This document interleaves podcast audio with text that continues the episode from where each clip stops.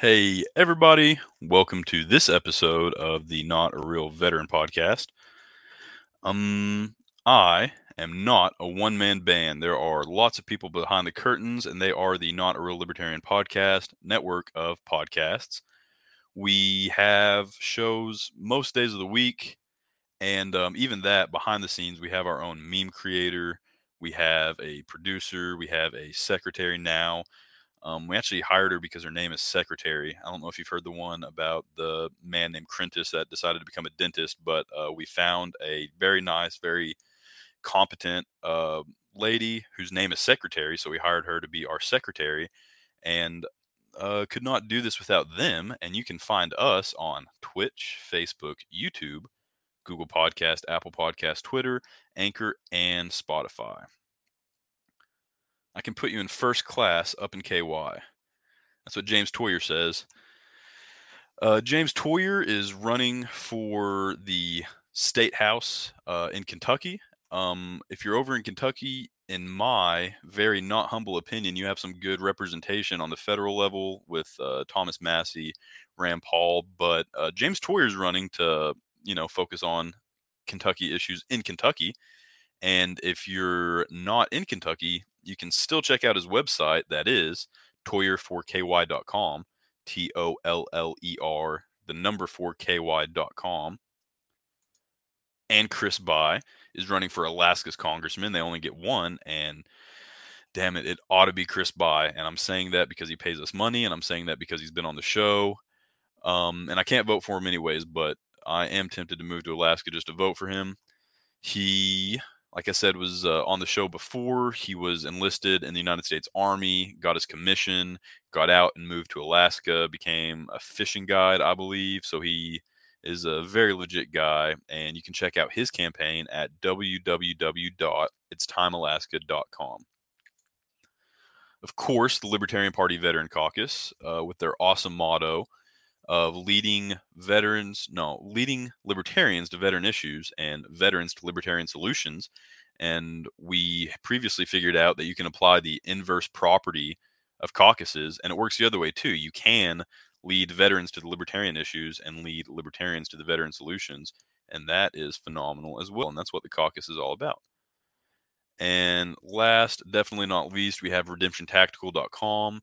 If you want to get tactical, get tactical with them. Um, and if you use this link right here, then they know we sent you.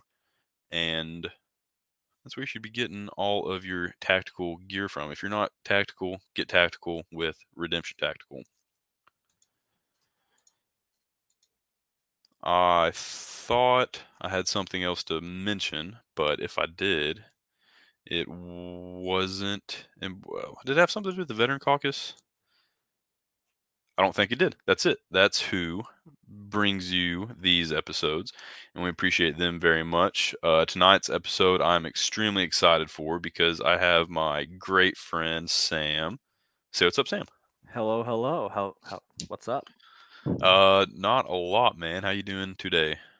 Oh, you know, the usual. Chilling, enjoying my day off. Well, I spoke about a little earlier. Got my car mm-hmm. cleaned, mostly.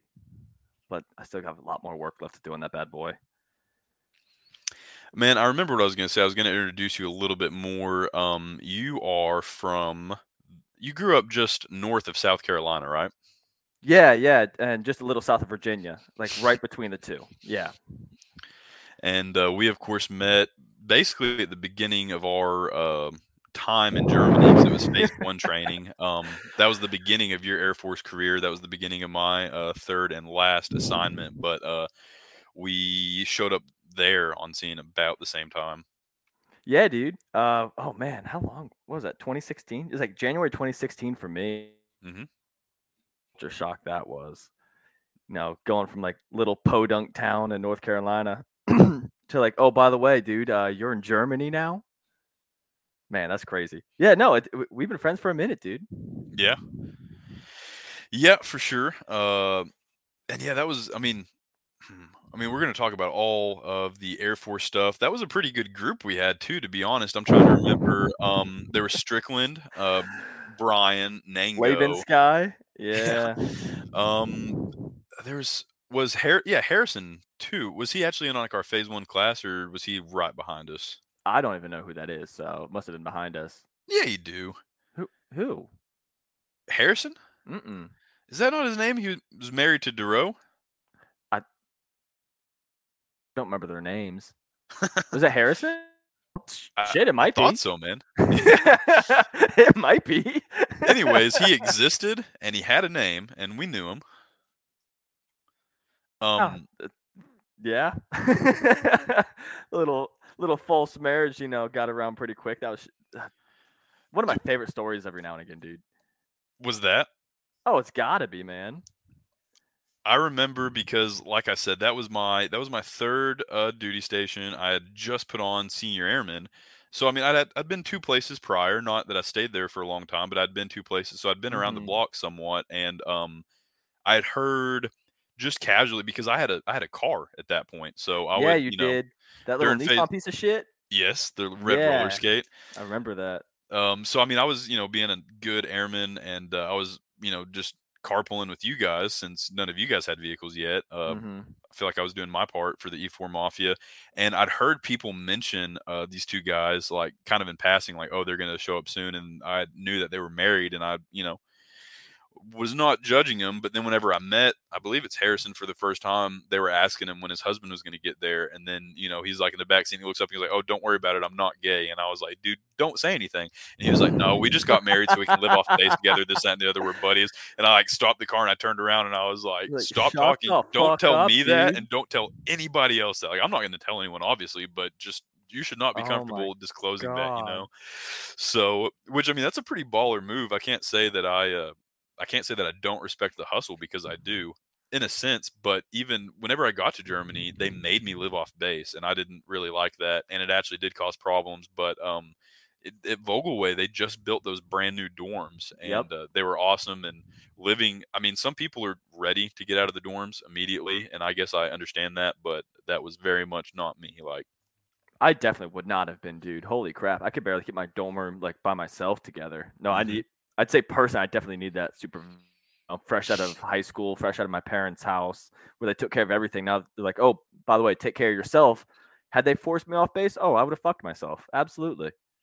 Yeah, there's that. And then, I mean, I don't know, dude, dorm life's just so chill. I mean, I like having roommates, um, which is not something that's important to me, but I, I, I sure don't mind it. In fact, I like it uh, because, you know, you kind of got like automatic friends, even if they're unwilling. It's like, no, you're my friend, we live together. And then different places are different. Thule, they we didn't have to go buy toilet paper, which that just meant the world to me, that you could just like walk down the hall to like a closet and get free toilet paper and light bulbs. So that's what I was like, why would anybody want to leave? Yeah, I, I, I don't know either. Uh Granted, you know, once I got married and such, and uh, mm-hmm. got to my next station being Davis Monthan and the dirty tea of Arizona, man, that's a whole story in and of itself. Uh, having my own place and like with my wife, I'm like, okay, we things are going to change now. You know, got to go for yes. a single life, like just, you know, being a single man. Like, what's wrong with having a single chair and a talking about?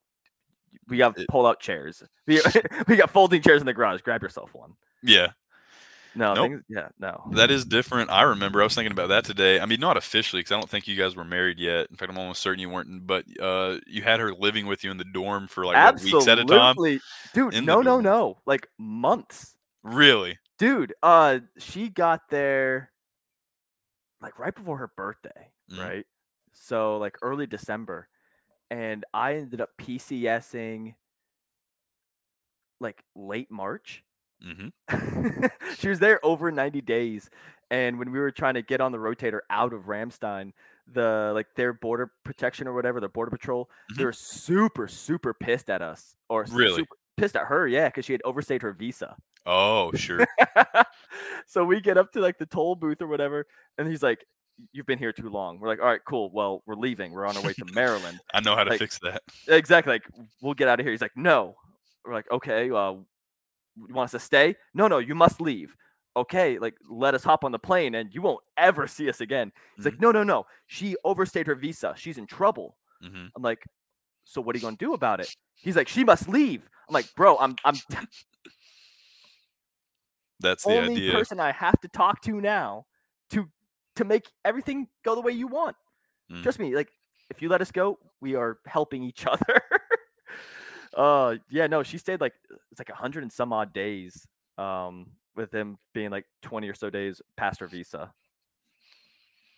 That's sick, man. Like I said, I love dorm life, and I mean, I know she's cool, and she's also, I mean, pretty used to the life. Um, maybe oh, yeah. not that close to like being literally in the dorms, but uh, the fact that you did subject her to your roommates, um, because who were your roommates? It was Strickland and Brian, and who else? It was quads, right? So you had one. Yeah. More. So we we had uh, just a tr- it was just us three for a while because like we were like some of the first kids to move in. Mm-hmm. Then we got the fourth thing to Kramer. He was cool. Oh, yeah. Then somewhere. And then we got Mooney, which I think is like, well, after you, you I don't know if you knew Mooney. I mean, I know the name, but uh, I don't, you know, I don't remember meeting him. Nah, he got out and went guard or reserve somewhere up uh, in the Northeast and seems to be loving life. Yeah. Um, I mean, some really good people in that unit, man. It wasn't. I oh mean, yeah. The, that assignment wasn't a very good assignment for me, but um, yeah, some really cool people, man, all the way down. Um, yeah, th- like like I said, those dorms were fresh. They were just built whenever we showed up, and I remember like the first week I was even there. Um, some people had gotten probably not arrested, but uh, big time trouble, threatened with D U I just because they were having a dorm party, and they were like still some like bobcats or uh, skid steers around the dorms, and um people were oh just I chilling remember on that yeah. Yes, oh my god, I completely forgot about that. Yeah, no, we were, I mean, what do you expect? You know, hey, we're gonna take this eighteen year old kid, throw him in Germany where legal drinking age is like sixteen. Mm-hmm. Yeah, dude, knock yourself out. Well, yeah, there's a lot of crazy stuff going on. Like, it was a cool place. I was excited to be there. It's a special unit. We can talk about that a little bit later. So, I mean, like, a really unique opportunity. But, yeah, whenever we got there, there was that, which is not, like, that weird or that bad. But then also the very first, because we while we were in phase one training, we had to go to an all call. And I don't think it happened there. I think I got introduced to the N C O I C of the S two I, which is kind of like the unit's detectives. Um, mm-hmm. And like a week after that, he got busted by O S I because he was going to meet like a sixteen year old girl on base. Oh, and it was shit. O S I. I remember that. Oh yeah, my God. Do. That was a huge mark on the unit. That was, yeah, yeah, of course. And that was like right after we got there. So I was kind of like, what's going on here? Um, do you by chance remember Powell? He was also S two, S two I under that. Uh... No, I remember Powell the armorer. Is it the same guy? No, no. Is the, uh, well,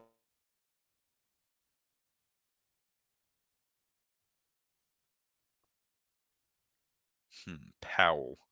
Mm-hmm. What he was his rank? Staff. No, I guess not. Yeah, black guy. No, I mean, no, not not ringing major bells. Yeah, because there's always like him and a chick, and uh, they would like do like our they did our controlled burn and all that stuff. And oh, you, wow, I didn't know they did that. That was mm-hmm. after I left. Gotcha. Yeah, no, ran back into him uh, at Davis Monthan. He was doing the oh. same thing, got picked up by S two I like real mm-hmm. quick as soon as he got there. And then he they're like they really wanted him to stay in. I don't know if he made tech, and he basically just told them like where they could shove it. And uh, my unit at at, David, at D M was uh, adjacent to a reserve unit. Mm-hmm. So he just jumped ship over there and became a cop up in Phoenix, doing the same exact thing. No, wow. Powell was super cool. Helped us out a lot, both on and off job. Um, was the chick you're talking about, was that Sergeant Banda?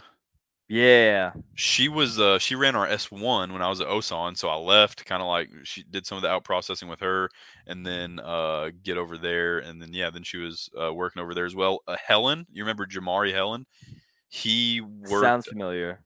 He, he was, I mean, yeah, he was, he's a cool guy. He has a really big personality. Um, so, I mean, I mean, just a very, very, very flamboyant black man. Um, super nice. Uh, he was also at Osan with me, but he had a back office job. He worked in S five, um, doing something over there, but he, he picked the Osan option where he went two years, um, instead of a short tour. So I, I don't know what the, I don't know what the upside to that is. The upside, you know, seems to be like, yeah, you can get some office jobs, but, uh, the downside is you don't get a base of preference. So if you're unaccompanied, I don't know why anybody chooses that, but, and I then for Inserlic, if you did like the eighteenth month, the eighteen month to uh two year sign on over there, mm-hmm. you got all your money tax free. Like, like there was some tax benefit. Gotcha. And that makes sense. I hadn't heard that, but that's pretty cool. Remember that knife you gave me after I got back from my deployment? That Benchmade? Mm-hmm. Um, yeah, I love... Oh, say that again, please. I said it's in my car right now. Like, I carry it every day. Dude, I love Benchmade knives. I never uh, had a brand before, but it's actually when I was in uh, Thule still, I was just shopping because I had so much spare money over there. Like, I, there's just not a lot to spend your money on. Mm. And it actually makes me really sad looking back on those days because, like, I've never had that much money in my bank account since. Uh, yep. So, adult fail on my part. But um, I was looking, I was buying, like, I was just buying stuff. I bought, like, a, I was on five eleven. I bought a backpack, uh, which I have over there. Um, I was buying a backpack and I was buying a pocket knife. And I just went with the Benchmade because, like, yeah, it was kind of expensive, but, um, it had really good reviews and stuff, and it wasn't too expensive. And I was, it was towards the end of my tour there. So I was out processing all day and I worked nights, and I was uh police one with my supervisor at the time. And that was my third supervisor in my one year there. And that's about right. Yeah.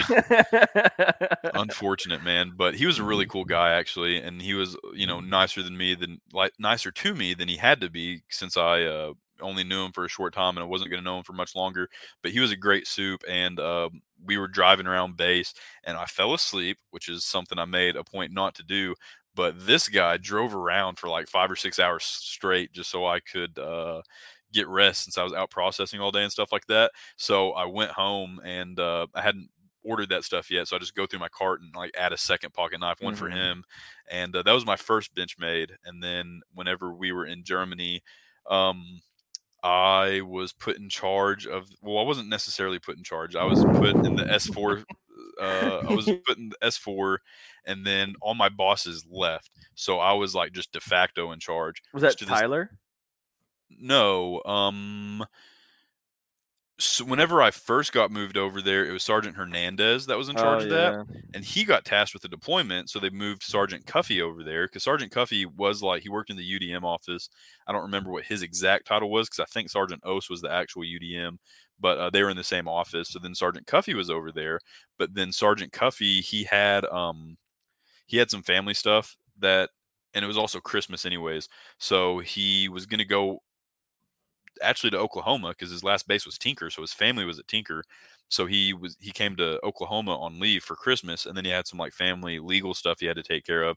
So he ended up taking like a month of leave. Mm-hmm. And um, at the same time, the civilian that worked back there, who'd worked there for like twenty or thirty years, Strasse, a really awesome guy. I remember um, Strasse. He they made him take leave because, you know, as a contractor, he got amazing benefits. Um, paid vacation being one of them, and he never took them because he didn't really have like, you know, a much of a life to? outside of work. Yeah, yeah. I mean, I'm not saying that to be mean because I don't either, but this dude was literally like fifty something year old German guy, and he liked World of Warcraft. Um, and that's all he did on in his off time. He would just play World of Warcraft uh, for the most part. So it would just is much like the Air Force or a lot of jobs. Whenever he had too much leave accumulated, they User would make lose, him. Buddy. Yeah, exactly. So they'd make him. Well, actually, I think they might have to pay for it possibly.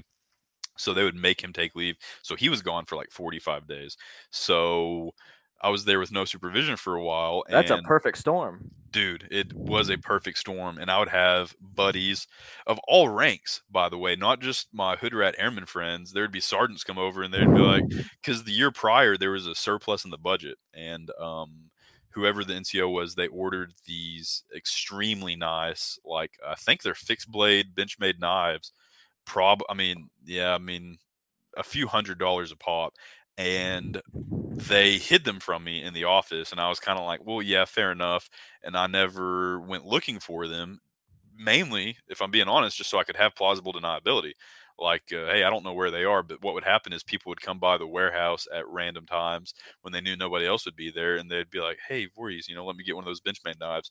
It's like, sorry, Sergeant, I couldn't even if I wanted to. I don't know where they're at. And then they're like, um, yeah, all right, fair enough. Dude. Yeah. No, dude, they would tell me, they would tell me like, don't you have inventory to go do or something like that? So I'd go sawed off for like thirty minutes, and I'd come back, and they'd be like, dude, you're the best. I'll see you next week. Um, so that's how that went. Uh, that happened a few times. And um, one day outside of the S four, the vehicle section, which, I mean, I wasn't assigned there, but I went and helped them out a lot. Mm-hmm. And uh, someone found on the ground uh, this Benchmade knife, and they were talking about who deserved it. And I was like, I, th- I think there's an obvious uh, answer who deserves this knife. Uh, so yeah, they gave it to me. And uh, even though it's not a new uh, and it's a cheaper knife than the ones that they may or may not have acquired on their own, it has sentimental value because they gave it to me. So no, sweet. I feel it, dude. No, like I said, I still have the one that you gave me. I took these in. Uh, it was, dude, I had people like try snagging it off me at my next unit. They're like, "Hey, man, like, do you want to trade?" I'm like, "Dude, shut the fuck up." So mm-hmm. I was at my next base. I was not a nice senior airman. I, I I made sure everyone knew, like, don't fuck with my knife. No, it's it's it's been my favorite knife, and I absolutely loved it. Mm. But speaking of that S four job, I there's an airman that uh I. that actually kind of followed me through different careers to Tucson. Sweet. And he picked up a few uh, interesting things out of supply that I was able to use. The airman will go unnamed, but it was a lot of fun, an absolute lot of fun. And well, he picked up a few. I asked if I could get one of them. He's like, "Nah, only got two." Yep. Um, that was, that was a very interesting time for a lot, a lot, a lot of reasons, but actually you would appreciate this more than most people. Um, I, I'm a fan of trolling. Um, Naturally. I have, I'm, I mean, I really am. And I have this like very kind of specific brand of humor and, uh, I, the, and I was kind of, the thing is like, I was, I was kind of coming into my own. I, that was kind of the first time. It took me a few years of being in the military and before I was like comfortable, uh, even like showing my personality, because I know that my sense of humor is not for everybody, but, uh, mm. I did one of the funniest things that I think I've ever done. And well, you remember the Ramstein Bazaar, we had yeah. this big, like Vietnam era tent that, you know, you're supposed to, you know, like a housing tent and you can fit twenty people in it or whatever. So, um, we had to go set it up for that, which is logical since we were supply. So we get the tent over there and we're trying to set it up. And Sergeant Oase was about the only one that knew what we were doing. And we couldn't get it up. Or, well, we couldn't ah, make it stay up. That's what he said. Okay, DeCramer. Um, we we got it up, but we couldn't, you know, get it to stay up. And then he realized uh, that we only had half of it. We didn't have the stuff that kind of went like parallel. So we went back and we, you know, then we set it up pretty easily. Tell me that so, was not right, standard cool. for him, though. That was a typical Oase thing to pull. Is it? Oh my fucking God, dude. Absolutely. We can get into that, whatever you're about to say. Well, uh, fast forward a couple of months and um, what they, I don't know if you remember this, but, um, you know, Colonel Slager, what he wanted to do was move the supply warehouse to Vogelweh because like we were stationed at, you know, Vogelweh, uh, Kapaun Barracks. What's the other, what's the third name? There's three names. Uh, Jesus, dude. Uh, Vogelweh, Kapaun. Uh, oh, slash. Man. We'll think of it later, perhaps. God, that's gonna mess with me. Anyway, oh, Pulaski Barracks. Pulaski, yeah, yeah, the army side. Yeah, and then um, you know, where I worked, where our supply warehouse was, was on Ramstein, which is about fifteen minutes down the road uh, by way of the Autobahn. And um, I just worked in this old airplane hangar that we had full of crap, and it was a pretty big airplane hangar to be honest, not like cargo plane big, but um, it was a double wide. And he wanted to move all of our supplies so we could do like our initial gear issue, like on the same base that our unit was, which makes sense. But he wanted yeah. to do it over there at the vehicle bay, like wherever we did like combatives for, you know, phase one training.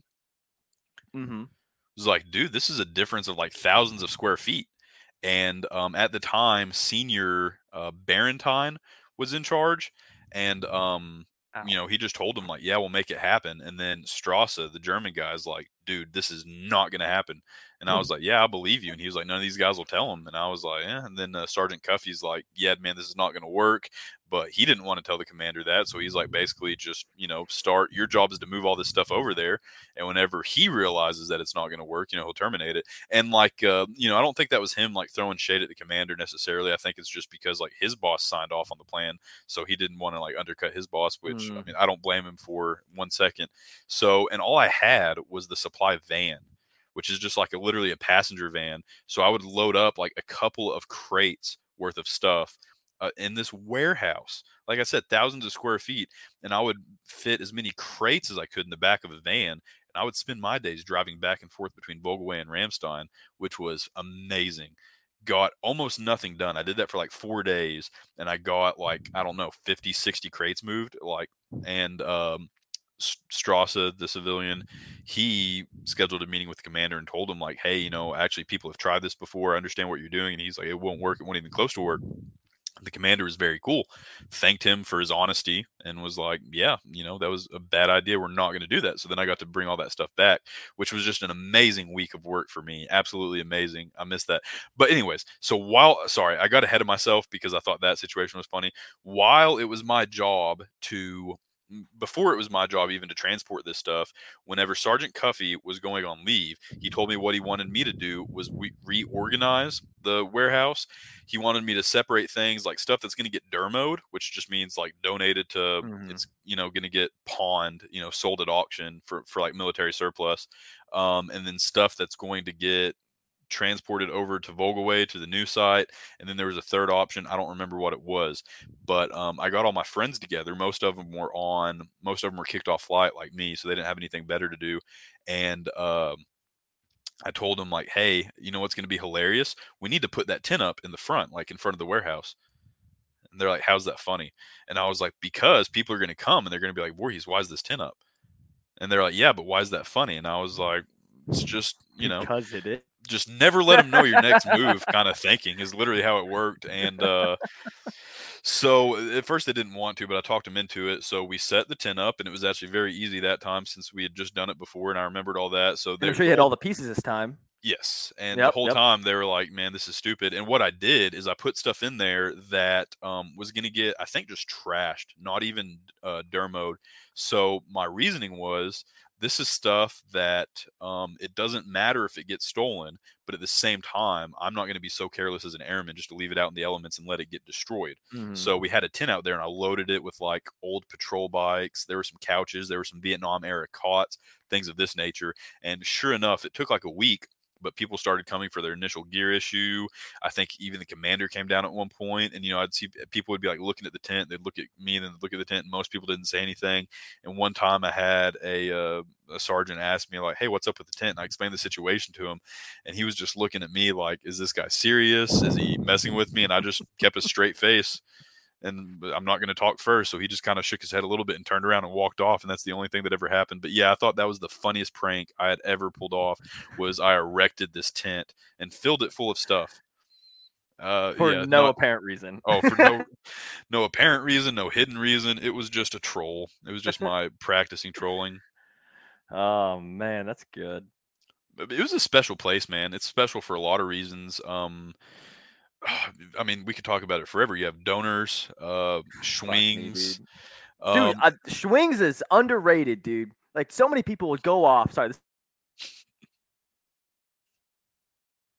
like, cuisine, you got to go out to, you got to fly all over the world, but they wouldn't experience, like, the places, like, right outside their base. Mm-hmm. Schwings was one of the greatest, like, if you will, American cuisine foods that would make me feel like I was home without, I don't know, like, being close to home. Mm-hmm. Oh, like, dude, I like a little homesick cure for ten minutes. Oh, shit was amazing. Schwings blew anything in my hometown out of the water, so I oh, can't absolutely. relate to you there. For me, um, and actually, that's something I was thinking of earlier because we went uh, with your madre, the Flying Pig. I don't remember that, that was, one. You do or don't? I do not. The barbecue place on Ramstein? Oh, yeah. I was, yeah, I'd forgotten about that. Oh, bro, I, I never forget a meal. Um, they had legit barbecue. I mean, not the best you've ever had probably, mm-hmm. but really good uh, for the circumstances. And one of the better things about it is they had sweet tea. Um, they did. So, it wasn't that it, bad.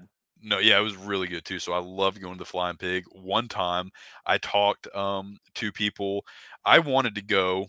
I didn't want to go clubbing or anything like that. I never did. I wanted to go to the Flying Pig, and then I wanted to get moderately drunk on Dunkelweizen. Dude, and nobody still liked, one of the oh my god, still so good. The best thing I've ever drank in my entire. That's my favorite beverage. Okay, I mean, I hand down, the greatest in the world. But I mean, like, hey, different. It's my favorite, folks, boss. But nobody liked my plan. Nobody's like, oh, so you just want to go eat barbecue and then get very buzzed and then just do whatever. I was like, yeah. And they're like, no, but like, so a lot of people just fl- flat out told me no, but I found two that are like, well, I want to turn up. I want to go clubbing. And it was uh, Huxhold and Bradley. And um, so I was like, all right, Huxhold, dude. Good dude. Uh, good dude. He's kind of living his best life as a reservist, loadmaster. So you know what that means. He gets the coolest Facebook pictures. Mm-hmm. Um, no contest. But yeah, Huxhold, very good dude.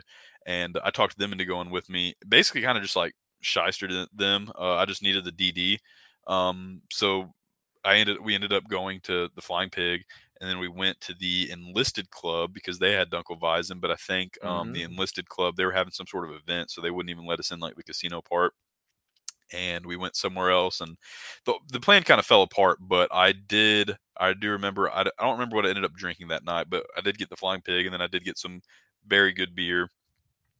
So uh, I was not disappointed.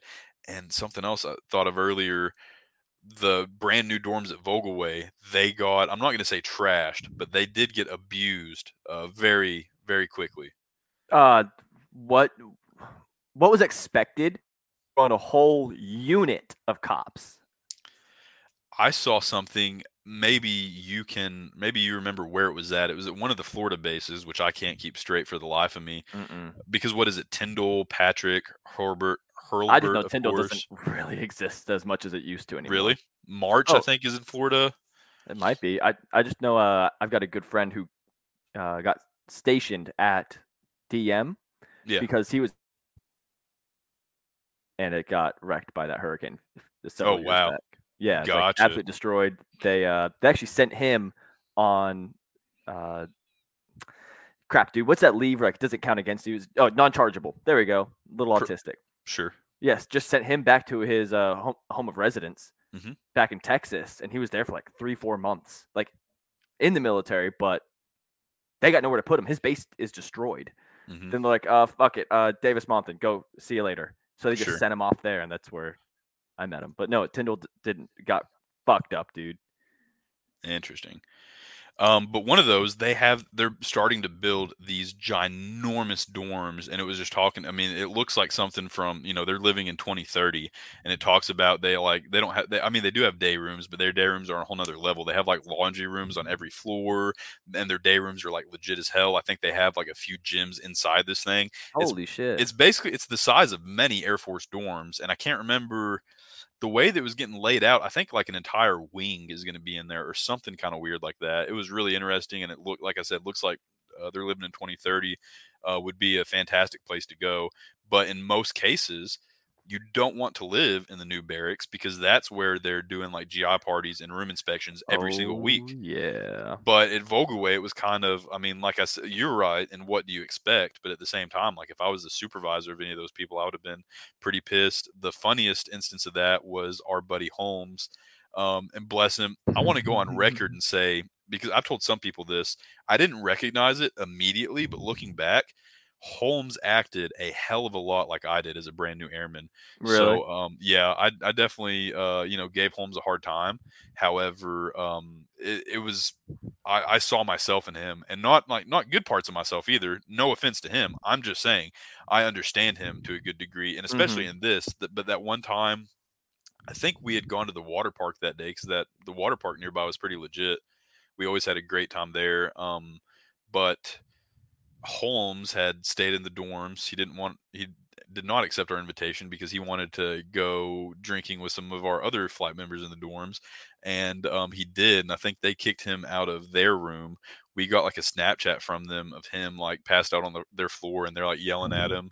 And then like five minutes later, we get another snap of him low crawling out of there. And then uh, I was at Thompson's apartment on base, and uh, we dropped Lubinsky and Huxhold off, and uh, they, They walk into the dorm, they push the button for the elevator, and the elevator opens, and yep. Holmes is passed out in the elevator. Um, blood all over the walls of the elevator. Or so it seems. Exactly. So, and uh, we'd been out having a good time, so they were they didn't want to drive to the S F S squadron, which I mean yeah. I don't blame them. That's honestly a good idea. So they ran down there, got the flight chief, like, oh, you know, medical emergency. So they came, and it was just wine. Holmes drank two bottles of wine, passed out in the elevator, and uh, you know, projectile vomited all over that. And um, people, oh, I mean, not even people, me, I'm people. I have similar stories in Greenland, so I'm not judging him at all. It's unfortunate. They permanently locked the elevator down because of him. Permanently? Dude, like we weren't allowed to, like, it never opened. they didn't let us use it at all anymore. I I, I want to. Well, dude. Okay, maybe.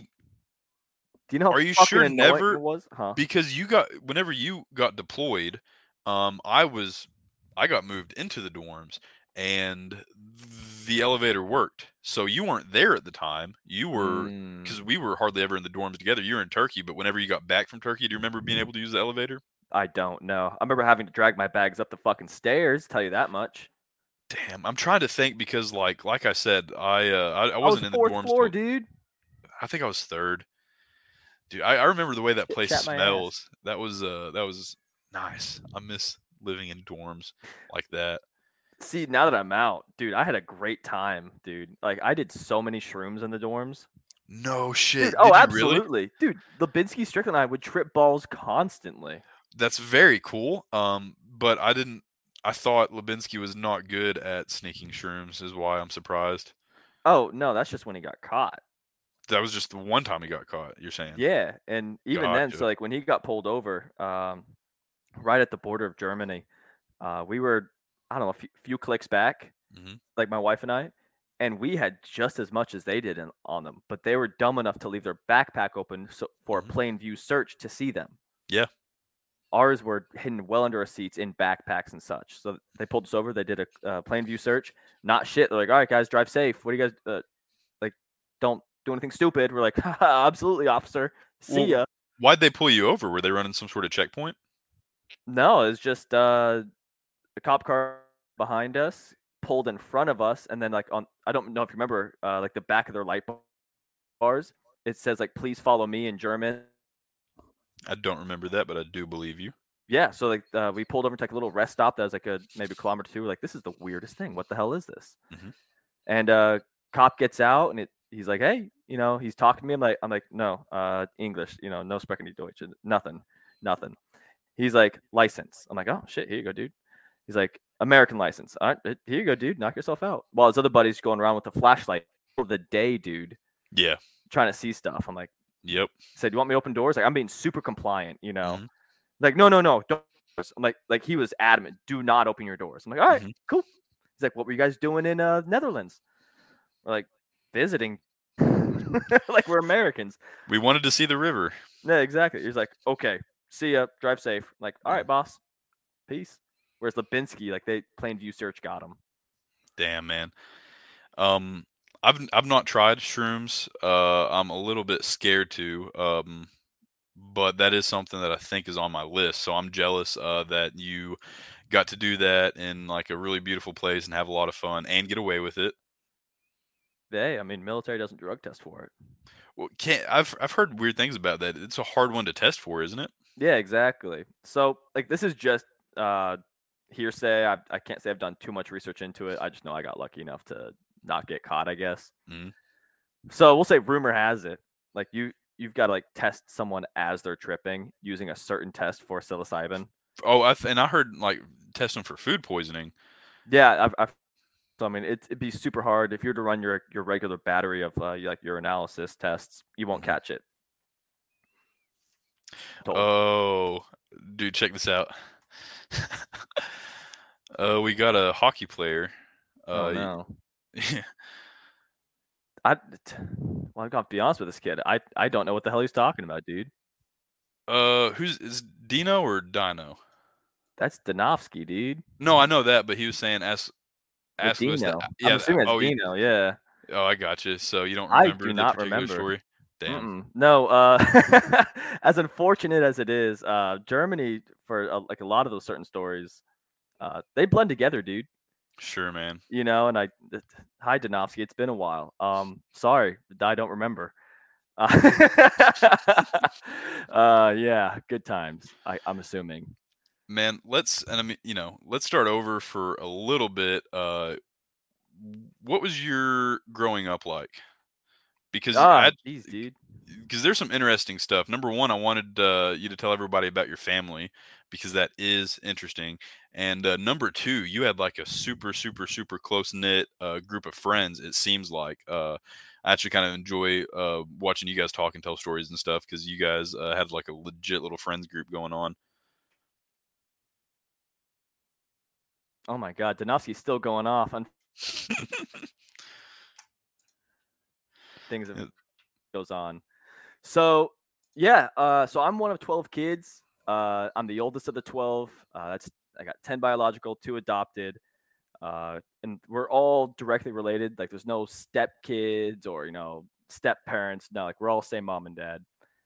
Uh, grew up. Us being like scattered all across the U S from California to North Carolina, but a majority of my siblings were born in North Carolina. Uh, yeah, and the friends group you're talking about, I'm still honestly best friends with them. We play games all the time. We just actually restarted our Minecraft server. I haven't been able to hop back on it because of my internet's. But yeah, uh, yeah, no, pretty crazy growing up. Not a, yeah, a lot of different stories from that, dude. Uh, fantastic, man. And I remember, were you in J R O T C? Absolutely not. Oh, well, because you, you were you were planning on, what was it, just the Marine Corps D E P? Because I remember there was something with the Marines.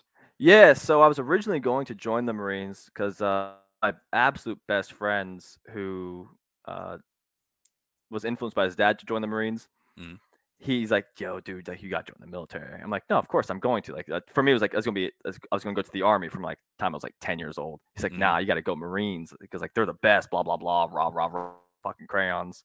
Yeah. I'm like, yeah, dude, that sounds like the best thing I've ever heard of. So I hopped in their depth the day I turned seventeen. Like, that's my gift. Mm-hmm. Like, my parents took me down to the recruit, absolutely knocked, like, let's send this kid away. And just the whole process was just a pain in the ass, dude. Like, they were so goddamn picky.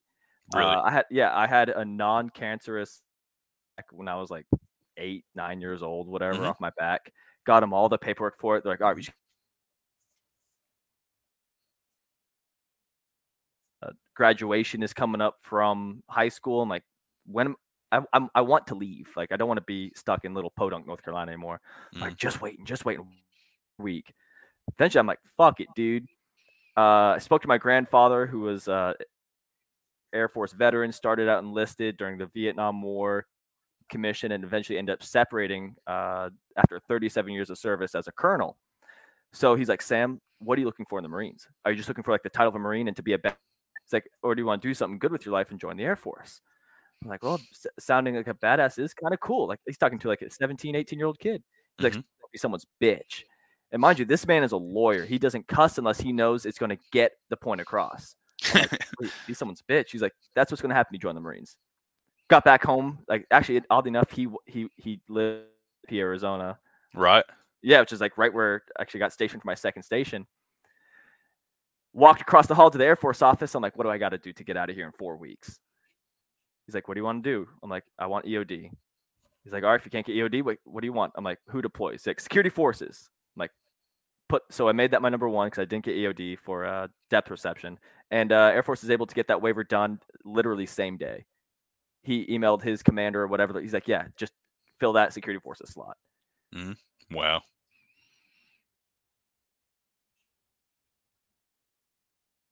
twenty fifteen can suck it. Yeah, sorry, there's a whole story that just went off, but uh, yeah, fuck the Marine D E P back in twenty fifteen. Yeah, well, what did you think of basic training? I don't know, dude. Like, looking back, I'd do it again. Cause, I mean, it's it was honestly, even then, like a piece of cake. And I can only imagine now. I mean, they don't have web belts anymore. Oh, do they not? Dude, no, they, they use black backpacks. Oh, yeah, okay. They, they yeah. look like tech schoolers. Yeah. I'm like, no, no, no, you didn't earn that. Go back, put that web belt on. But no, I guess from what I've heard, like they took away the web belts because uh, kids were like attempting to hang themselves or threatening to hang themselves with web belts. Mm. Using one web belt, you deserve it. You wanted it. Knock yourself out. uh, yeah, no kidding, man. Yeah, I did not think it was a piece of cake ever. Um, I had a lot of like, kind of like, if you'd have asked me a couple months after basic training, if I'd go back, I'd probably say like, no, never. Like, you'd have to pay me so much extra money. But yeah, now looking back at it, um, again, I didn't think it was easy at the time, but looking back on it, I think it would be hilarious. Basic training's like got to be the funniest environment in the entire world. Um, you just can't see it when you're too close to it. Mm-hmm. No, uh, I think that meme that I think honestly you and I have both seen. Basic training was the funniest place you couldn't laugh.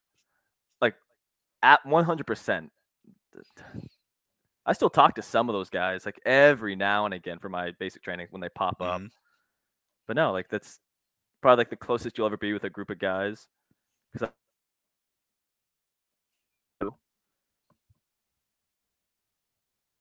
Sorry, that joke went way over one's head. Sorry, that was, that was funny as fuck. No, did you say that again? I think you cut out for a second.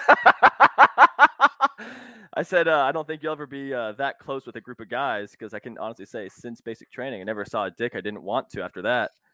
Well, um, no, that's for anybody said. That's a good way of looking at it. That's a good positive spin. Hold on one second. Hey, yeah, you bet. Young boy, what are you doing in here? Ow! Wife comes in and abuses me, dude. Yeah, bye. This was waiting on. But what for you, dude? Like, what was your basic training? Because you went through what in fourteen or thirteen? No, thirteen. Yeah, yeah, the summer of thirteen.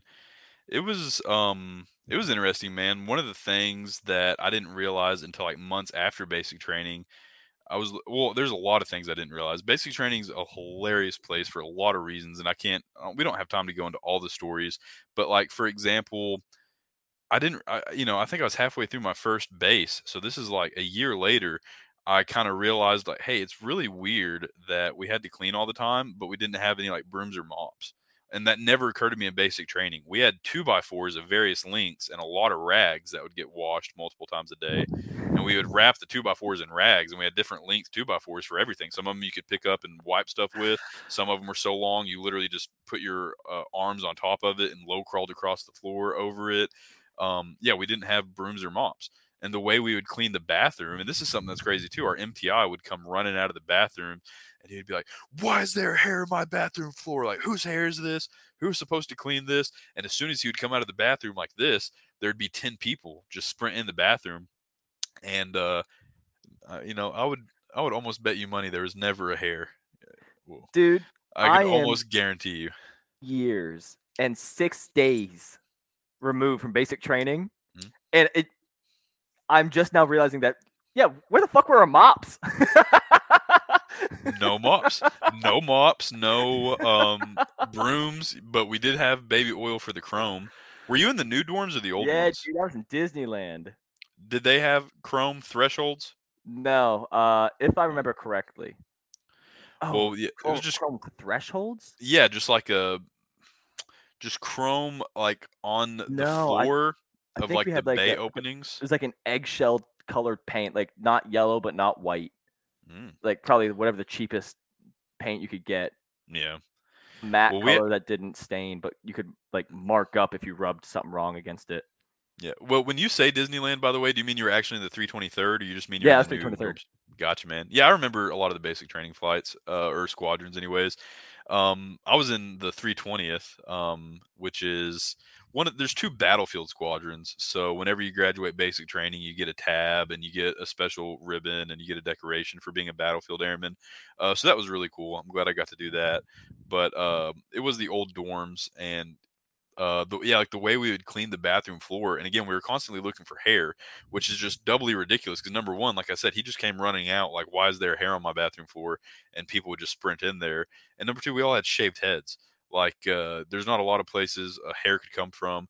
But uh, we would go and we'd take our flashlights, our Lackland lasers, and we oh, would yeah. turn the bathroom lights off, and you put the flashlight down, and you get down and look, and if there was, you know, there's that beam of light, and, you know, that's the only way you could check for hairs on the ground.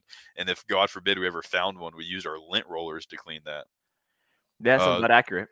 Dude, yeah, crazy times. Crazy I would times. Be pissed at the condition of my blues right now. They're in the garage. In the garage? Yeah. They're like, man. Oh man, they must be in like in a suit bag. Nah, dude, they're just they're just, they're just hanging on a rack in the garage, off the ground, so mice can't get them. But uh, nonetheless, uh, they're not clean, unfortunately.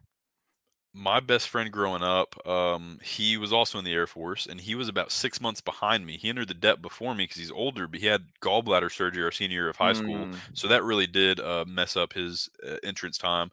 But actually, one of my when I was in tech school, he was in basic training, which, as you know, is the same base. And I was a chapel guide. So I told him before he went to basic training, hey, dude, if there's ever a time you want to see me, I will be here every single Sunday, all day. You know, just find your way to the Catholic service. You don't even have to go to church there if you don't want to, but that's where I'll be. So I got to see my best friend growing up as a sneaker weaker in basic training. Oh my God. He was too scared to talk to me, which I'm not, which is fair. I mean, Dude, I, I was too scared to talk to anybody in basic yeah, of training. Course. Of course. But like, he's like six foot four and he was literally like trying to hide behind a bush. And, you know, he had a completely bald head and, you know, fucking, you know, A B Us with bloused to his tennis shoes. So, I mean, yeah, that's a priceless memory, but there was that, uh, oh, we were, oh, so when he was in basic training, man, this guy is so ridiculous. His basic training flight had this thing they called the dark stall. They had a stall in the latrine that was dedicated just to To shit. Pleasure. No, no, no, no. Oh, no. oh, oh, no. I'm tracking now. Just for pleasuring themselves. Yeah, which just okay. for the McDank secret sauce, I see. Dude, they had a schedule. They had a schedule. Everybody got fifteen minutes in the dark stall a day. And I say fifteen minutes. You needed minutes, fifteen minutes, dude? If well, I had the wrong thought, I could skeege. Oh my God. For me, it was the other way around. It was incredibly hard. Um, and you hear all the rumors like, oh, they put stuff in the eggs or it's in one of the vaccines. Uh, it was a challenge. But uh, th- so they had assigned times. They had a roster that was written down on a schedule. So you basically had a dark stall monitor. And this was all overnight. This was from lights out the morning.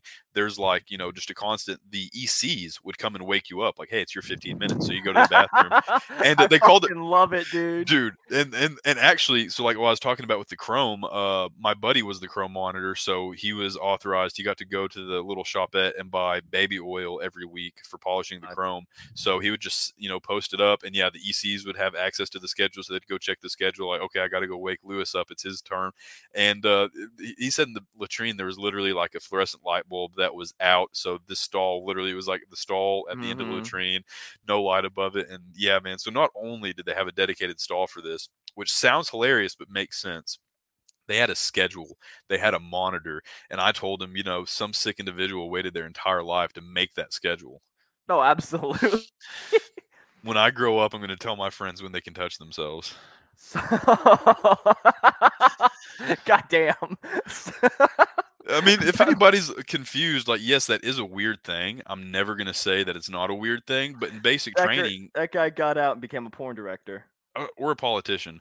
Um, potato, potato, right?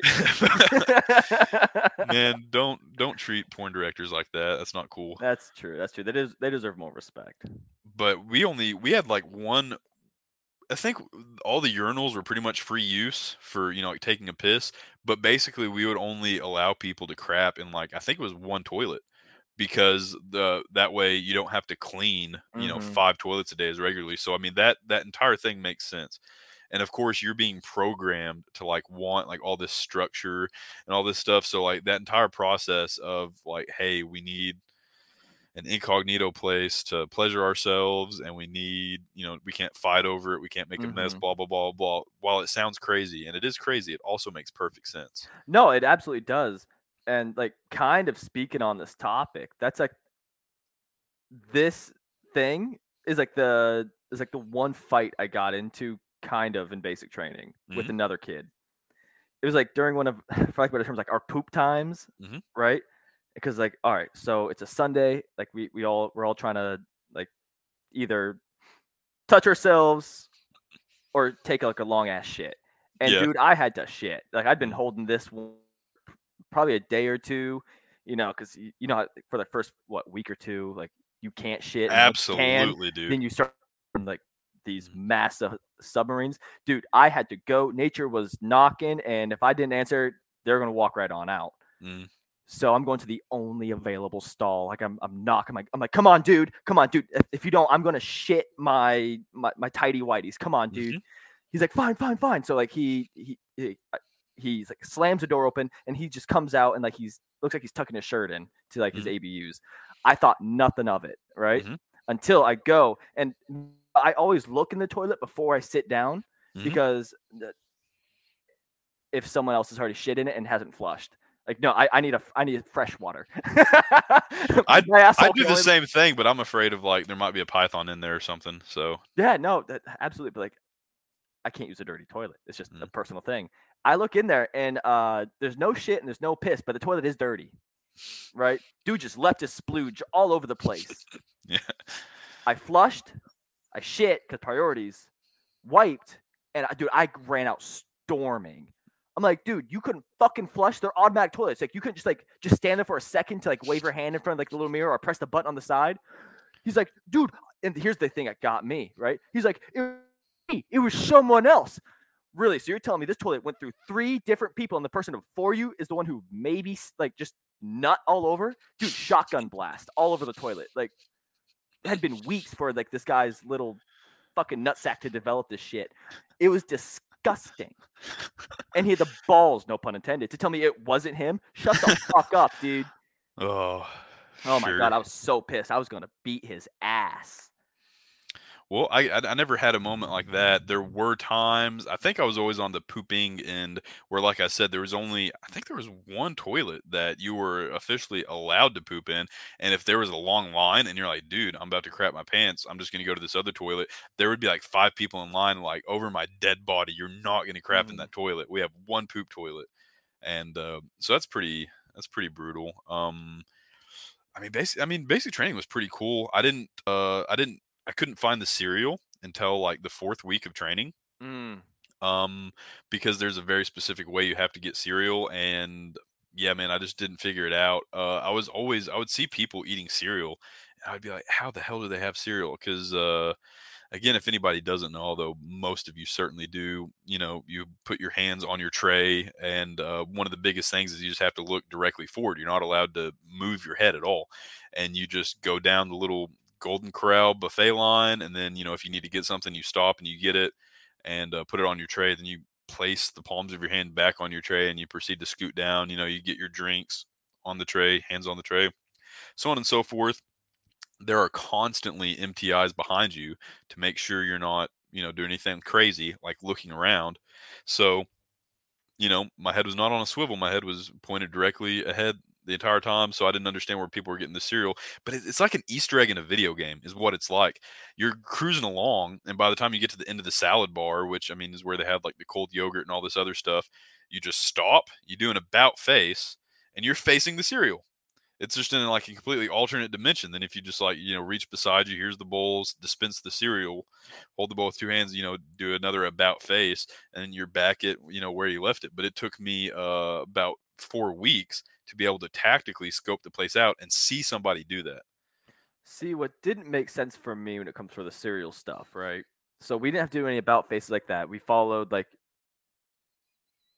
because uh, we shared chow halls with adjacent uh, training squadron, right? Mm-hmm. So we shared like a study room and a and a D FAC and all that stuff. So you walk in, do your facing movements and all that shit, whatever. Uh, get your main food, then the salad bar, drinks. And then there'd be like a cereal thing, like like a like a little rotator, like a hotel type thing. Mm-hmm. But the bowls, if I'm remembering correctly, was after the cereal. So that I'm like, okay, how do I get the cereal mm-hmm. how do you into the, the bowl cereal? Without going backwards in line? Mm-hmm. Granted, like it wasn't too far; it was just like an arm reach. But you like you know, like you reach too far out of line, literally, they're going to bite your head off. You'll have a shark attack. You're done. You're toasted. Mm-hmm. Chum in the water.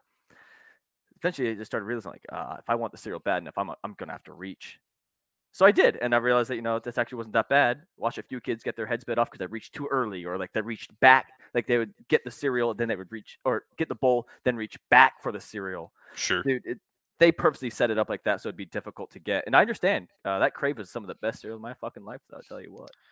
Man, I watched, I mean, because we grew up in a generation, I watched YouTube videos for months before I went to basic training. So I knew what every minute of my life was about to be like. And mm-hmm. uh, the guy whose YouTube videos I watched, his name's Kyle Gott. Oh, yeah. Same thing, dude. Oh, so he told me that every meal he ate uh, yogurt and peanut butter. So I was like, all right, that sounds pretty good. And the first day I found yogurt and I found the peanut butter, and the peanut butter was dope because, like, I never got pancakes or waffles or whatever they had because all they had was sugar-free syrup. And I was like, that's a hard pass, but they had legitimate peanut butter, peanut butter and the yogurt was Borden. I remember that. Um, I didn't write letters home to my family in basic training. I did one, and I feel bad because they all like wanted letters from me, and they wrote me every single day. But the thing is, you had to march your letter to the mailbox yourself mm-hmm. to mail it, and it was a few blocks away. And uh, it's not the walk that's the problem; it's just that's a lot of opportunity to get yelled at. Oh um, yeah, dude. And I mean, everything looks identical. So God forbid you go, you mail this letter, you're, oh, I can't wait for my family to hear from you. You get back home and you realize, you know, same. It's like the Twilight Zone. You're in your home, but it's not your home. Uh, anyway, so I only, I only did that once. Or, and by what I, I only wrote one letter home, and sorry. And in that letter, basically, uh, all I said was, yeah, everything's fine. See you guys in a couple weeks. And I asked my mom if she would like Elsie the Cow on Facebook, because that's what it said on the back of the yogurt thing. It was like, oh, be sure to like Elsie the Cow on Facebook. So that was kind of just in my head, because uh, that's the only thing I saw every meal, every day for a couple weeks was like Elsie the Cow on Facebook. So I only wrote one letter home, and that was basically the extent of it. So while we're on the topic of Air Force. Air Force. You, yeah. Do you follow any like the, the updated Air Force news by chance? Um, so obviously I follow Air Force Airman N C O, Senior N C O. Fantastic. Then, That's all yeah. we got to know. Yes, for sure. Have you seen all the outrage about the tech results? Oh, yeah, of course, man.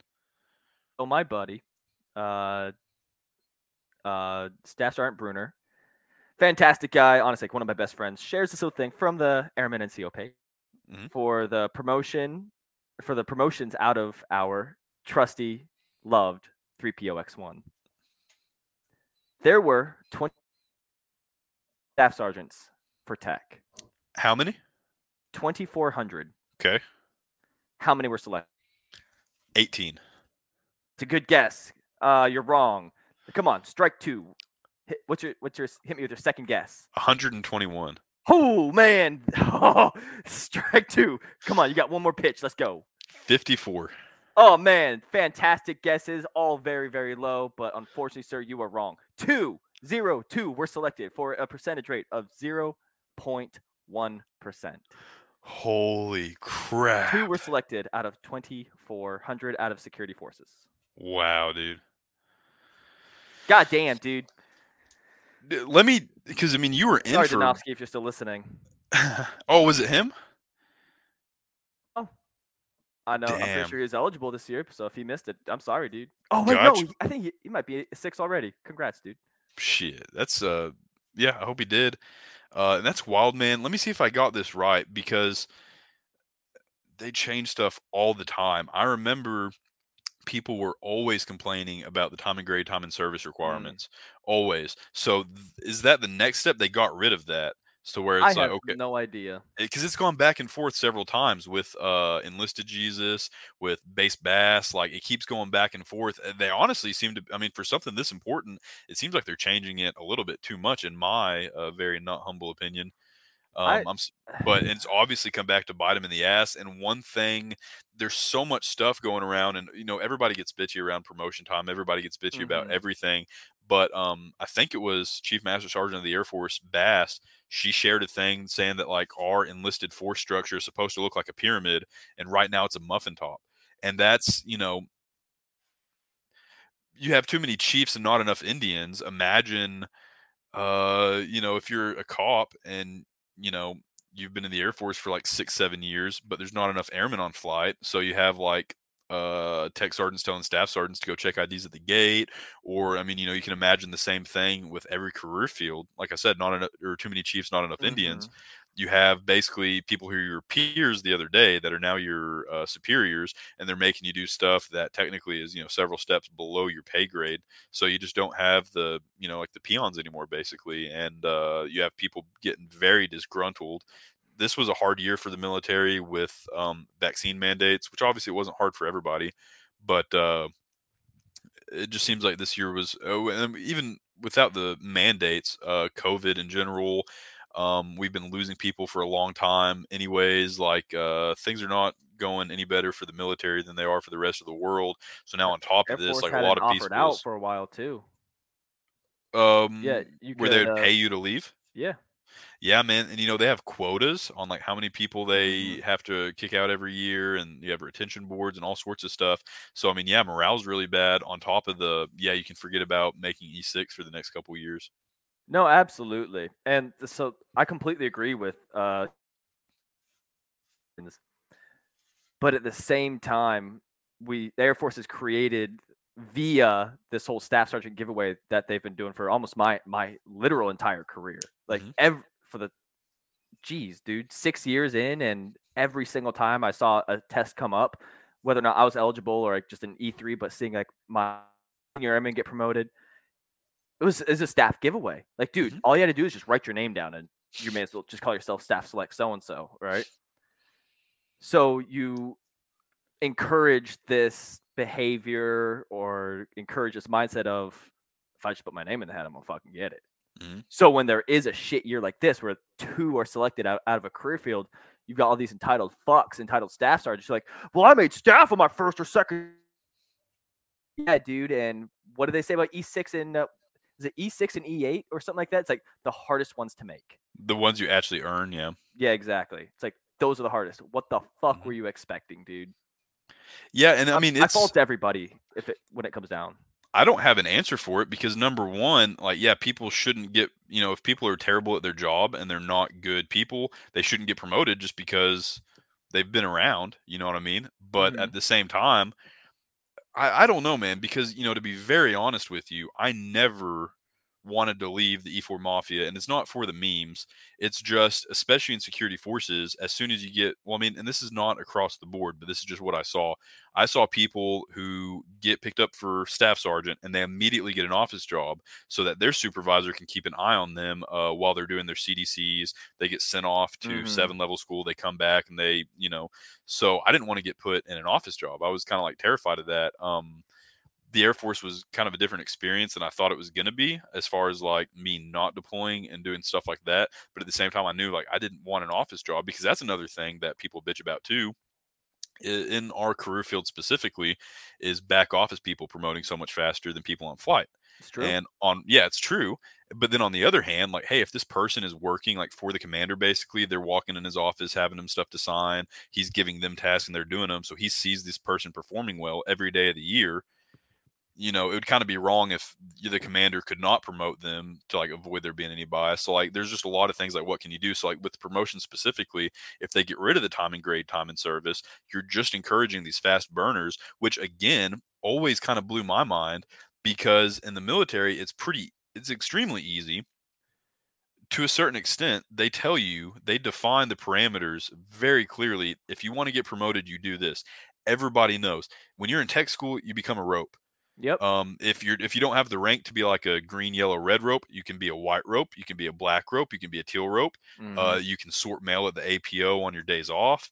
Um, you know, you go to your first base, you have to have education for your education bullet. You have to, you know, probably want some E W Qs. They just they outline like if you care at all, you know exactly what you have to do to make rank. And at certain ranks, it does get difficult. You know, they're not just handed the rank out. But I'm just saying if that is your goal, and some people that is their goal. You ask them, like, what do you want to do in the Air Force? And, you know, some people are like, oh, I want to serve my country. I want to get qualified on this, you know, yeah. Mark nineteen weapon system. I want to deploy. Some people are like, oh, I want to make st- sergeant in three years. You know, I want to make B T Z in six months. And then I want to make sergeant in three years. And I want to be a master sergeant, you know, by the time I've been in for seven years. And I never, like, understood those people. I never got along with those people uh personally, and I'm sure there's some that are fucking phenomenal. I'm sure there are, just I didn't meet them. And speaking of, I wanted to show you something real quick. Uh-oh. Air Force llama. I like uh, it that's my friend Will, um and he was a white rope, and that's a picture of him petting a llama for anybody that's not watching. um oh, but yeah, what do you right what do you think about the promotion something. situation? Uh honestly, it's it's been fantastic. Like, I, I know it sounds super weird and not exactly a direct answer to what you asked, but I can now look at it like, oh man, that that's fucked up.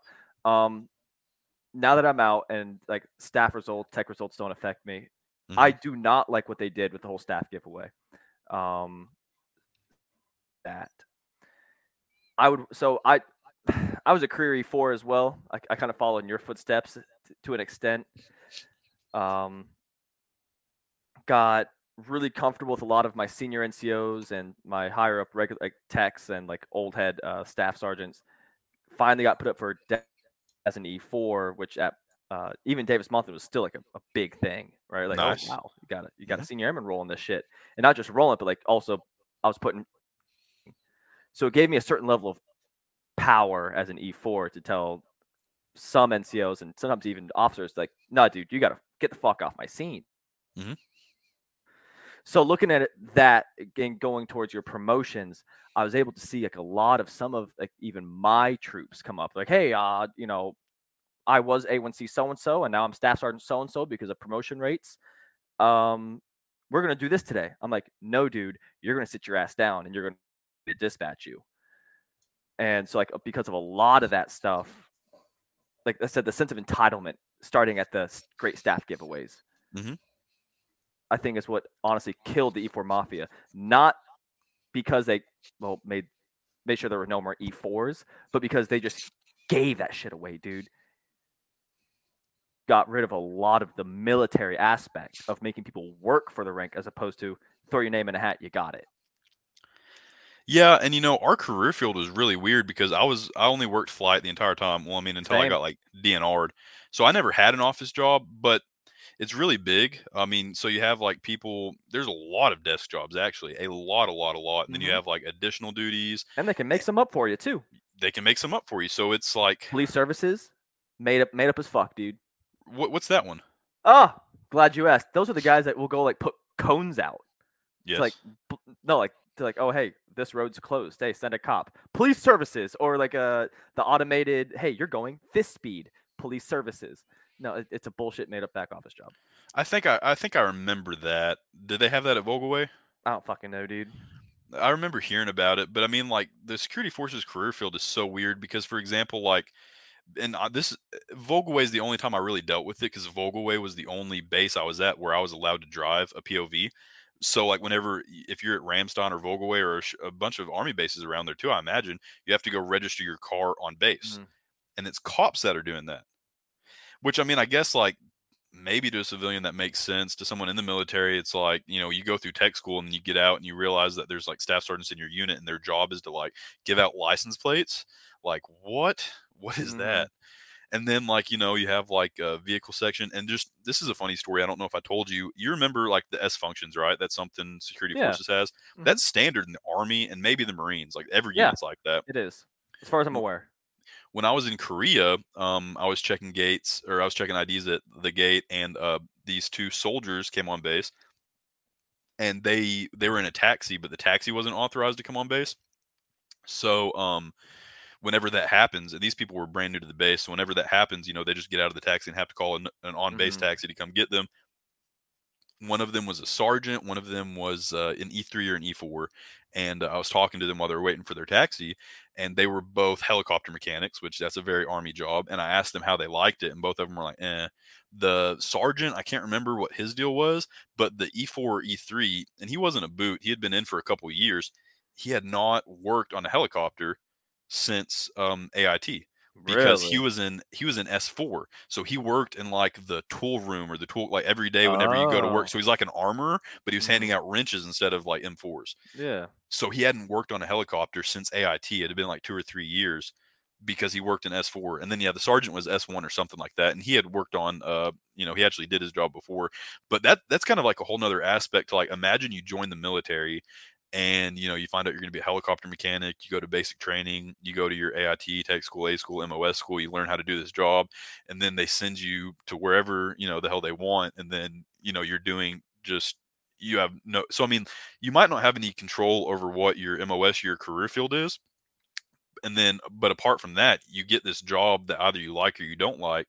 But on top of that, you don't even know what your day-to-day is going to be. Like that, that adds a whole nother element of. Uh, Unknown and. An unknown yeah. amount of stress is what it yeah. comes down to. Well, because, you know, I was pretty, I mean, I, whenever I first started talking to my recruiter, I wanted to be security forces because my mom's dad was a Army M P. And then my dad's dad was a pilot in the Air Force. Mm. So I decided to kind of combine the two as part of the reason. And then everybody in my family that had ever served in the military, every single one of them without fail said, hey, you're going to join the Air Force. Like, don't, you know, the Army is, you know, don't waste your time in the Army. Don't waste your time in the Navy. So I was like, all right, cool. And my recruiter was uh, security forces, and he was a canine handler. And so, like, you go to his office, and he has all these pictures of like him uh, holding down these like L P O Ps in the middle of the woods in Bosnia with like a German Shepherd. We must and have had the like... same recruiter, dude. Really? Yeah, mine was a cop as well. That's awesome, man. And my recruiter was a great guy. Um, I, I like him a lot. I don't really like talk to him, but it's just 'cause I don't talk to a lot of people. But he's a real cool I'm guy. So. Yeah, I'm Facebook friends with my recruiter, and uh, he was a cool dude. So I wanted to do security forces. Um, but then as I started like learning more about the Air Force, and actually um, I was very fat and out of shape then, like I am now. So whenever I was like officially in the dep, you know, you have these height weight requirements. So I had to lose like twenty pounds probably, um, because, you know, the standards aren't like that strict. So I started like actually working out hard for the first time in my life. And I think I lost like sixty pounds in the span of like six months, uh, oh, Jesus. Which is not necessarily unhealthy. But I mean, I was like a seventeen year old man that had never like, I was in sports my whole life, but not very good. And I never like truly worked out. So I started working out like legitimately for the first time ever and taking it seriously. And I was like, dude, this is amazing. And uh, I think, yeah, I think it probably lined up with like the hormones I was getting at the time and stuff. So I decided I wanted something a little bit above security forces, and I wanted to do T A C P. So I had to like take the pass test and all that stuff. And th- I think that was basically the only one I knew for an absolute fact, even then, that, you know, like C C T or P J would, you know, was not an option for me. E O D, I don't have like the academic aptitude to do E O D. I knew that. Yeah. And uh, I was zero percent interested in SEER, but T A C P sounded like the coolest thing in the entire world. So that was my life for a couple months. I took the pass test, but whenever I go to MEPS, um, I failed because my my eyesight's not correctable to twenty twenty, like even with lenses. Mm-hmm. Um, I have pretty bad eyes. I wear contacts, and they told me I'd have to get LASIK and then also we're still wear contacts or glasses. And I also flat failed the depth perception, which uh, I don't. That's what got me kicked out of E O D, dude. So, yeah, which is really unfortunate. They told me the only thing I was qualified for was SEER, and I was like, no, that sounds ridiculous. But now looking back, I would I would rejoin the Air Force to do SEER. That would be uh, phenomenal. But um, I my contract was open general. They told mm. me to like take all these jobs, and one of them was uh like maybe drone sensor operator, which would be pretty dope. That's I wanted so to badass, be a dude. Oh yeah, I wanted to be an aerial gunner, which the Air Force has those, but very few. Um, I put security forces on there, and then I put open general, and I talked to my recruiter about open general, and he explained to me, he was like, so basically, you know, you get to pick a contract before like A F P C or whatever, whoever it is, the personnel center, I guess, gets their uh, numbers. So you get to pick out of like all the open contracts. And I think that sounds amazing, when in reality, it's the opposite. It's like, hey, these are the slots that we have open that we have to fill. So um, in basic training, whenever they had all of the open general, open admin, open mechanical mm-hmm. people, they we had these like packets of what jobs were available. I remember one was geospatial intelligence, and that sounded really hard, and I think I put it, and then I think the lady told me, like, your ASVAB's not even high enough for this, and I was like, all right, cool. One of them was airfield management, and literally the description it gave you, I remember, not word for word, but I remember these descriptions, and they're nothing like what's on the Air Force website, which is what I was familiar with. But Air Force or airfield management, it talked about the pest control aspect of it, like you're riding around uh like in a golf cart or side by side with a pellet gun, like keeping birds off the runway. You have to do like some uh survey stuff, like you do survey of like the runways and stuff like that. And but it even mentioned like in some bases, like in Louisiana and Mississippi, they give you you have to become certified on a shotgun so you can keep gators off the runway and stuff like that. So honestly, that would not have been a terrible job. We actually had a uh I guess what is essentially to I guess like the local government of Arizona, the they called okay. them U S D A. Uh, sure. They would do wildlife deprivation. So another government agency, not being federal, but mm-hmm.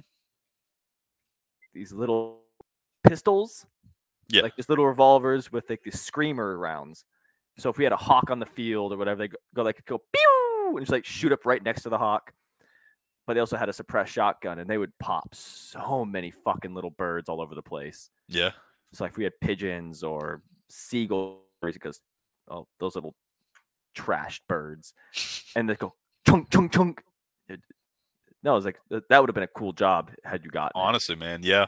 But I was kind of lucky because there was a um, there was a guy in my basic training flight, and I'll say his name. I mean, he's a good dude. I don't have anything against him, but I do remember him as being one of the criers. Mm. I remember like maybe third or fourth night of basic training, I woke up in the middle of the night, and there was like. I don't know, man, ten to twenty dudes just like gently sobbing in their bunks. And I kind of just looked around and rolled over and went back to sleep. Like, I mean, like I told you, basic training wasn't easy for me and I was extremely stressed out, but I was like still happy to be there. So I never understood that aspect of it necessarily. And this guy, he was, you know, he was actually from the state of Arizona and he cried a lot and he failed like a psychological evaluation, mm. which, you know, and this is, it's basic questions like, do you want to hurt yourself? Do you feel safe? Like, you remember the kind of psychological evaluation oh, yeah. you get in basic training. They're basically climate surveys, sort of. And he failed that. They told him, so they took away his security forces contract. So one day in the day room, um, we were, it was, you know, we'd been in for like maybe four, five, six weeks. One of my M T Is was a cop. And I raised my hand and asked him, I was like, hey, we all know trainee so-and-so just got kicked, lost his security forces contract. Can't, I'm open general. And I asked for security forces, but can I have his contract? And he was like, damn, dude, that's cold-blooded. And I was just like, yes, thank you. And then he it's like, was but, like, you know. It's like, it's cold-blooded, but can I? He was like, talk to me later. No. And I think that's literally what happened, because I got pulled out of a formation one time and there was a civilian lady that worked uh, over there, the same one that told me like mm-hmm. I wasn't smart enough to do geospatial intelligence. And she was like, hey, you know, we got this security forces contract. And I was ecstatic, man. So that kind of brings me to my next thing. What did you think of tech school? Well, uh, you give the the power, and they're like, "Hey, we're gonna fuck your life up." Uh, it'd be like, "All right, so if we can't even get Chow, and we're the team training today. Like, there is no other team at this Chow Hall today." M T R's like, "You guys are gonna be in and out in thirty minutes. Get there at six. They open at six, right?" Mm-hmm. Our fucking roast be like, dude, we want everyone in formation at four fifteen. We're like, are you insane? We would stand in formation for an hour before Chow Hall even opened. Mm-hmm. Um, as a whole, I really liked my instructors. Uh, Mister Powers, really good guy. Uh, he, he knocked me out, like in combatives, beat my ass, dude. And I wasn't being cocky. It's just he. It was decent training, considering the base is actually going to, being Vogelweh, you know, very hands-on base, really getting into the, the shit show of like those bar fights. No, he, he beat well, my ass. And then even before the bar fights, there's his name was Arici, right? Oh, Mister Arici, that big, tall Turkish yeah. dude. Oh, my yeah, that God. Guy. Yeah. Forget the bar fights. Yeah. So no, Mister Mister Powers was preparing you for Arici. I, I think uh, Mister Powers was there when I was there, which is not inconceivable at all. I was like mm-hmm. a year and a half ahead of you. And he was not assigned to my team. But whenever we were at Bullis and we would do mount and stuff like that, he would be op four.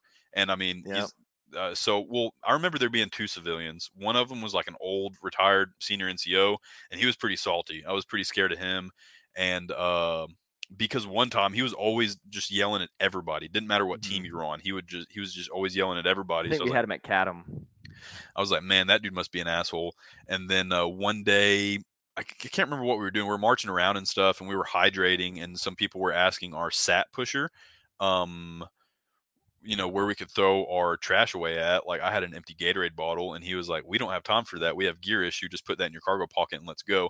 So I had a Gatorade bottle in my cargo pocket, and it was like visible. It wasn't poking out, but so he pulled me aside and he was yelling at me, and my sat pusher came and saved me, but it was still like, so he was getting yelled at instead of me.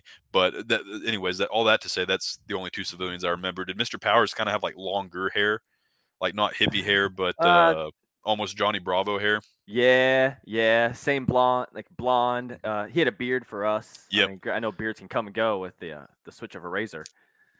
But no, yeah, we were no, doing combatives. We were doing uh-huh. uh, our, our last little uh, Q C or whatever the hell, mm-hmm. and doing the red man. He he's like, all right, you know, he's like, and start your three minute fight or whatever it was. You know, here's here's my right leg, here's my arm, you know, here's my other arm. He's like, you know, uh, showing this stuff. So he did that for about a minute and a half. He's like, all right, now now your fight minute and a half starts. Let's go. Mm-hmm. And he just he just closes that gap, dude. He's like in my grill, just beating me down with punches. And we all know the typical thing, uh, in the shit situations, you revert to your lowest level of training. For me, it was baseball. So I grabbed the baton with both hands. I reared, like I, I twisted back, like I was about to smack this guy's head, like mm-hmm. on a strike zone. Yeah. And he stands on his tiptoes and just like King Kong, uh, punches me right on my exposed, uh, uh temple. Yeah. Sack of potatoes, dude. I just, wow. Night. I was only out for like a few seconds, but nonetheless, like uh, my baton was gone. I guess he had kicked it across the floor or thrown it across the floor, and I'm just curled, you know, like hands over my head. I'm like, I gotta stop. Like I gotta make sure he doesn't hit this. Mm-hmm. Uh, come to like they, like they kind of. I'm like, yeah, I, I think I'm okay. Uh, what happened? You know, mm-hmm. like he punched you in the head. I'm like, no, I got that. Like, no, I definitely got that, but what happened? They're like, it looks like you turned into a baseball bat and he turned your head into a basketball. I'm like, oh, mm-hmm. cool. Um, I, I'm almost certain we didn't have that in tech school. I don't think we had red man training uh, in tech school. I think the first time I went up against a red man was in Greenland, and it was, uh, it was pretty chill. I think it's kind of ridiculous because that padding is legit. Like that's an inch and a half thick probably. And, uh, and so like, too. Oh dude, it's great padding. I think you could use an actual baton against them and it would not hurt them yeah, one bit, but I they agree. Give you that foam baton. So you have nothing, but I still think that's very important, like what you're describing and what Arichi did, because a lot of people, I didn't, eighteen years old, you're a cop. It's much rather, like some people have never been in that situation before in their life. Like they've never mm. been in a fight at school. Um, it's much better to have that happen in training than if you're in the middle of a domestic or a traffic stop or something. Like, I mean, That, that's honestly very necessary. So I'm glad they did that. Um, we had to go up against three uh, for the combat readiness course in Korea, okay. but uh, it wasn't, it damn sure wasn't like the same as like Raven School. It, it was pretty intense. Some people got rocked a little bit, but uh, nothing compared to like Raven or maybe some of the other branches combatives, but that was the only red man fight I ever had to do. I think Arichi um, had us go up against two. It was him and, uh, was it What was the kid's name? Faulkner or whatever. Falkenberg. Falkenberg, yeah. So I know they rocked my shit pretty good uh, a few times. And I got back from deployment and then had to do like a re- little reintegration training. And Arichi just left hooked me like right across the jaw. I'm like, oh my God. I don't even know what hit me. Like that had me reeling. Like, oh, we knocked you out. I'm like, I didn't fall down. Mm-hmm. But yeah, I didn't know what was going on. You know, I never got that experience from them because I joined you guys only like two days after, but I never got that. We did combatives with like Sergeant Manning and Sergeant Sanchez and uh, Arichi was there, but we did, dude, those are my favorite days of combatives where you do the thing where one person's in like a compromised position, like they'll let someone take your back and you have a holster with a fake gun. And mm-hmm. then, you know, you have like a minute, you know, the one guy's trying to take your gun. The other guy's just trying to keep it. Those are fantastic, dude. That's so fun. Um, Uh, we did stuff like that, and then you'd have but like great the... training though. Like that's real world application outside yeah, of just of being a cop for people who daily carry anything, whether sure. it's like simple as a knife or just some less lethal or their pistol. No, you should always know weapons retention. Such a crazy thing. Speaking of retention, I inherited a, a nineteen eleven when I was younger. It was my grandpa's, and I don't have a holster for it, and I don't. I, it wouldn't be my daily carry, anyways, obviously. But um, I wanted. I actually like drop leg holsters. Uh, nobody in the military seemed to like them because they would all they would take all the attachments off and you know just fashion it to be a hip holster. Mm-hmm. Um, but I liked drop leg holsters. I, I mean, that was just, a, I mean, I, I just always did. So, um, I was looking at, I just looked up, you know, Safariland drop leg holster for a nineteen eleven. Do you have any idea how much they cost? Yeah, they're not cheap. Uh, I haven't looked at holsters in a minute, what, like one fifty, two hundred, something like that. I thought two fifty, man. And I mean, yep. You can factor in inflation if you want, but I was like, gee, like, I didn't know. I thought holsters would be pretty cheap and easy to come by, so I didn't know I needed to try to be stealing some of those. But now I wish I would have. Oh, I um, stole one.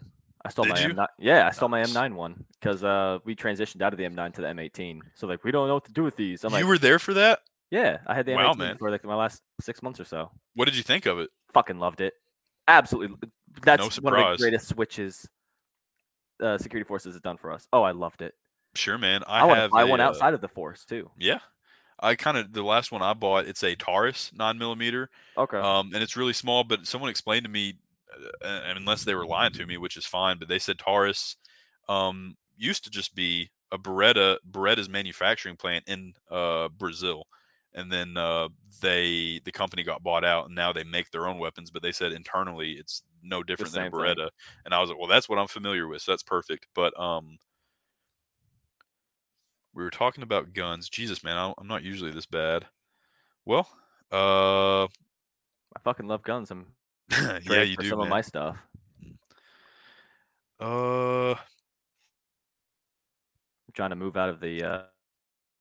In uh, Greenland, we got issued.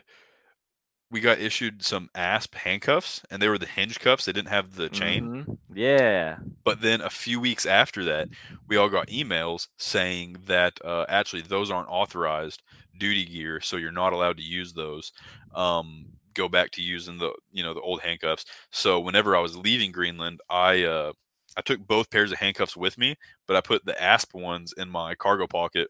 So whenever they're doing like gear return, they asked for my handcuff and handcuff key, so I gave that to them, and they were just like, check, and kept going down the list. So I've got a pair of handcuffs, but that's it. That's not bad. I, it's not bad. Uh, geez, I stole a lot of shit. I've uh, before we got issued Magpoles for our M fours, mm-hmm. So half of my tiny arsenal are just old security forces steel mags. I've got a few M nine mags. I've got just a ton of pouches. I mean, you know, they were mm-hmm. those shits. And somewhere, somewhere, I know I've got my old I O T V because I didn't check it off, and I didn't, and I know I have it. Mm-hmm. I just didn't pack it. So it's very possible that the the Tucson movers uh, have it now. You know, yeah, that, that might be permanently gone. But I still got my Michelin Man jacket, got my Michelin Man pants. That's what I take hunting. I think I just have the pants of those for some reason, and I don't remember why that is. I don't think I have the actual coat. Nah, I use the coat for hunting, dude. I mean, your shit gets cold. Not as cold as you guys get. I mean, I think I, I don't know, how cold do you do you guys get? We don't get snow really. Oh, I didn't know that. Um, so yeah, maybe colder than North Carolina. Not terribly cold. I mean, I think this year the lowest we saw was like thirteen, fourteen. That's not much different, and I mean, I would say it probably feels worse here. Um, Oklahoma is crazy humid, even though we're landlocked. Um, but the weather in uh, Oklahoma is honestly identical to what I experienced in Korea. It's been like getting into the one tens here during the day in the summer, which has uh, been pretty brutal. I'm not uh, a fan of that. And then in the winter, you know, yeah, on the coldest days, it'll be in like the teens. Well, I guess mm-hmm. sometimes overnight, I don't know what the temperature actually is because I get thrown off because they'll be like, oh, it feels like it's negative two, but it doesn't actually get to be negative two in Oklahoma. Yeah, uh, I just did a quick Google search. The coldest it was last year was twenty. Really?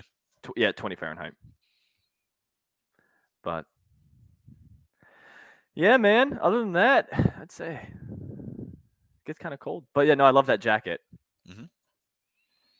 Use it for everything. Didn't get a deer last year.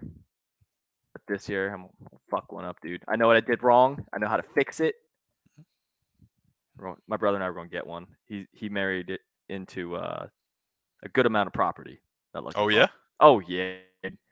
Not much. Like it's comparatively speaking, I think he married into like twenty, thirty acres. That's more than a little bit. Mm-hmm. Oh yeah, it's like ten at one and twenty at another. And his father-in-law was like, "Yeah, as long as you don't kill the wild uh, my my herds." I say herds, he's got like a, a few pigs, like and, and a, a few sheep and like a few donkeys. And uh, that's it. He's like, as long as you guys don't kill them, plant whatever you want, do whatever you want, put up uh, trail cams wherever you want. It's like, I don't care. So we don't. That's sick, we do all that I, fun uh, stuff. I, I've taken up bow hunting recently and I've not killed anything yet, but uh, that's on the list. Oh, you'll get... Say that again? Said, oh, you'll get it, dude. Oh, yeah. Keep eventually. At it. Keep hammering, as uh, Cam Haynes likes to say. He does say that. Man, we have a lot more to talk about, and we have no time to do it. Um, man, thank you so much for coming on. Uh, please do it soon. Uh, please come back soon. And one other thing I was going to ask, is there anyone that you know, and it doesn't have to be someone we both know. It can be anybody. But is there anybody you know that would be a good guest for the show? Ooh, very potentially. Um, yeah, not a... vet, but uh, this guy, he's a like he's an open-minded guy. He'll throw some crazy shit at you. I enjoy talking to him. He's become one of post-military. Mm-hmm. Um, no, he's helped me with a bunch of stuff, and no, it's just honestly a fantastic, fantastic fella. I can pass along his info. Yeah, man, that'd be awesome. Uh, but really, thanks so much, and uh, I do hope to do this again because it's been a long time since we got to catch up. Um, real quick, I didn't realize it'd been an hour and a half until uh. I look down at my clock. I'm like, oh shit, it's eight o'clock and I haven't eaten yet. I got to say goodnight to my son. I'm like, I, I got to get out of here. Yeah. No, absolutely. Um, I would love to do this again. I had a blast. Thank you so much for having me. Thank you so much, man. I got some friends that are running for political office. Michael Lima is running for Hayward City Council. He's the national organizer for the Libertarian Party Veteran Caucus. He was a Marine vet, and he's a really cool guy. Uh, Michael's a good friend now, and his website's lima for hayward dot u s. Ben Weir, same thing, national organizer for the Libertarian Party Veteran Caucus. He was an Army infantryman. Now he's part of the New State Project, which is, or the Free State Project, sorry. That's libertarians moved to uh, New Hampshire, uh, into these specific counties, and then they all vote the same way, obviously. So it's kind of like a uh, libertarian counties in the awesome state of New Hampshire, live free or die. And he's running for sheriff right now, and he would be a truly great sheriff. And his website's weir for liberty dot org. And then uh, Will is running for labor commissioner in the state of Oklahoma, and his website is simply will, the number four, okay dot com. Um, everybody, this has been Braxton and my buddy Sam. Uh, thanks for watching, and we will see you next time. See ya.